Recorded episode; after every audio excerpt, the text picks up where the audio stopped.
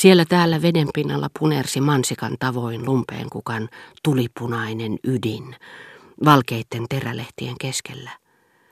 Kauempana kukkia oli enemmän, mutta ne olivat kalpeampia, vähemmän siloisia, nystyräisempiä, poimuisempia ja sattumalta niin viehkeisiin kiemuroihin järjestäytyneitä, että oli kuin virrassa olisi kellunut tuuliajolla, kuin jonkin rokokoo juhlan melankolisesti sammuttua, kuohkeita ruusuja hajonneina seppeleinä. Toinen nurkka tuntui olevan varattu tavallisemmille lajeille. Ne pilkistivät sieltä somina, illakon valkeina ja punertavina, puhtoisena kuin perheen emänän huolella pesemä posliini.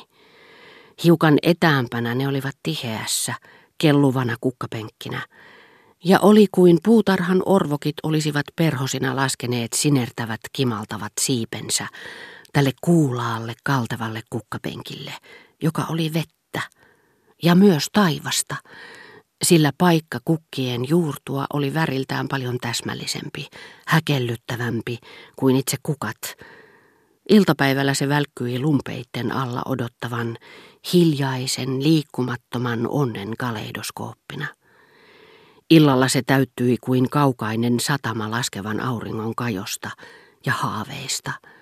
Se välkkyi lakkaamatta, ja väriä vähemmän muuttavien umpujen keskellä se omaksui kuitenkin itseensä aina sen, mikä kussakin hetkessä on syvintä, katoavaisinta, mystisintä, mikä siinä on äärettömyyttä, ja aina tuntui siltä kuin se olisi saanut kukat puhkeamaan keskelle taivasta. Tämän puiston toisella puolella Vivon alkaa jälleen virrata.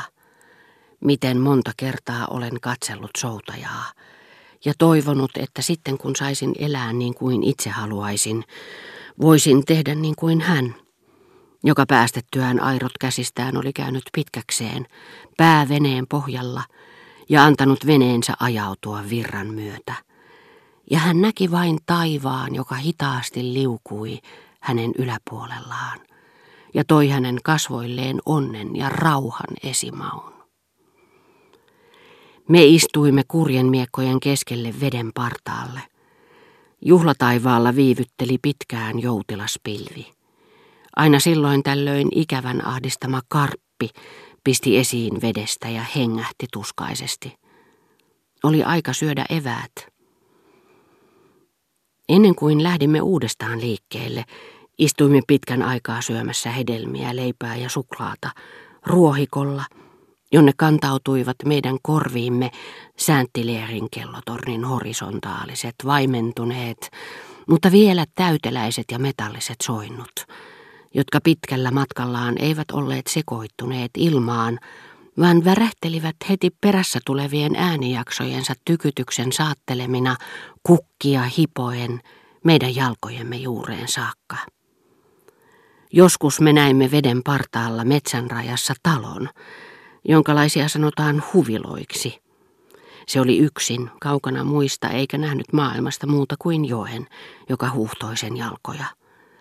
Ikkunassa, josta ei nähnyt oven eteen kiinnitettyä venettä kauemmas, erottui nuori nainen, jonka miettiväiset kasvot ja elegantit harsot eivät olleet näille seuduille tyypilliset, ja joka epäilemättä oli tullut tänne niin sanotusti hautautumaan, kokemaan sen katkeran ilon, että hänen nimensä ja ennen kaikkea sen miehen nimi, jonka sydämen hän oli menettänyt, olivat täällä tuntemattomat. Hän kohotti hajamielisesti katseensa kuullessaan rannanpuiden takaa ääniä, ja jo ennen kuin oli nähnyt ohikulkijoiden kasvoja, hän saattoi olla varma siitä, etteivät he koskaan olleet tunteneet, eivätkä koskaan tuntisi uskotonta rakastajaa ettei heidän menneisyydessään ollut hänestä jälkeäkään, ettei hänen leimaansa näkyisi heidän tulevaisuudessaan. Ja silloin ymmärsi, että nainen oli kaikesta luopuessaan tieten tahtoen lähtenyt seuduilta, joissa olisi voinut nähdä rakastettunsa, ja tullut tänne, missä rakastettua ei ollut koskaan nähty. Ja minä katselin, miten hän tultuaan kävelemästä tieltä, jolla rakastettu ei koskaan kulkisi, riisui alistuneista käsistään pitkät hansikkaat, hyödyttömän viehkeästi. Koskaan Germantin tietä kävellessämme me emme päässeet sinne, mistä Vivon alkoi.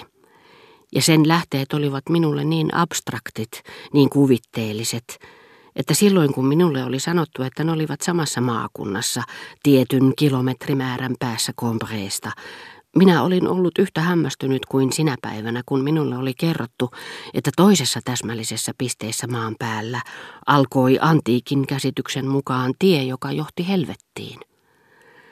Koskaan emme liioin päässeet tien päähän, Germanttiin, jonne minä niin mielelläni olisin mennyt. Minä tiesin, että siellä asuivat linnan omistajat, Germantin herttua ja herttuatar.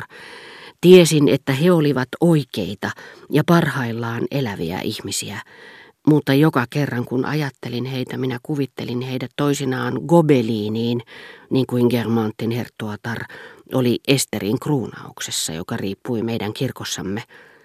Toisinaan väikkyvin värisävyin niin kuin Gilbert Paha oli siinä lasimaalauksessa, jossa hänen värinsä vaihtui kaalin vihreästä luumun siniseen, riippuen siitä olinko minä vielä ottamassa vihkivettä vai olinko tulossa meidän paikoillemme. Toisinaan aivan aineettomina niin kuin oli Geneviève de Brabantin, Germantien esiäidin kuva, jonka taikalyhty heijasti huoneeni verhoihin tai ylös kattoon – ja aina heitä ympäröi merovingilaisaikojen mysteeri.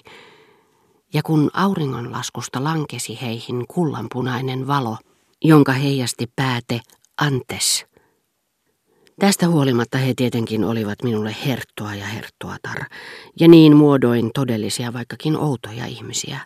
Mutta vastapainoksi heidän herttuallinen olemuksensa laajeni. Siitä tuli aineeton. Siihen sisältyi koko se Germont, jonka herttua ja herttuatar he olivat, koko aurinkoinen Germantin tie, Vivon joki, sen lumpeet ja sen korkeat puut ja kaikki kauniit iltapäivät.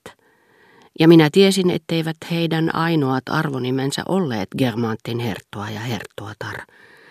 Yritettyään turhaan voittaa Combreen entiset valtiaat, Germantit olivat yhtyneet näihin avioliittojen kanssa – ja olivat 1300-luvulta lähtien myös Combreen kreivejä. Siis Combreen huomattavimmat asukkaat ja kuitenkin ainoat, jotka eivät asuneet siellä.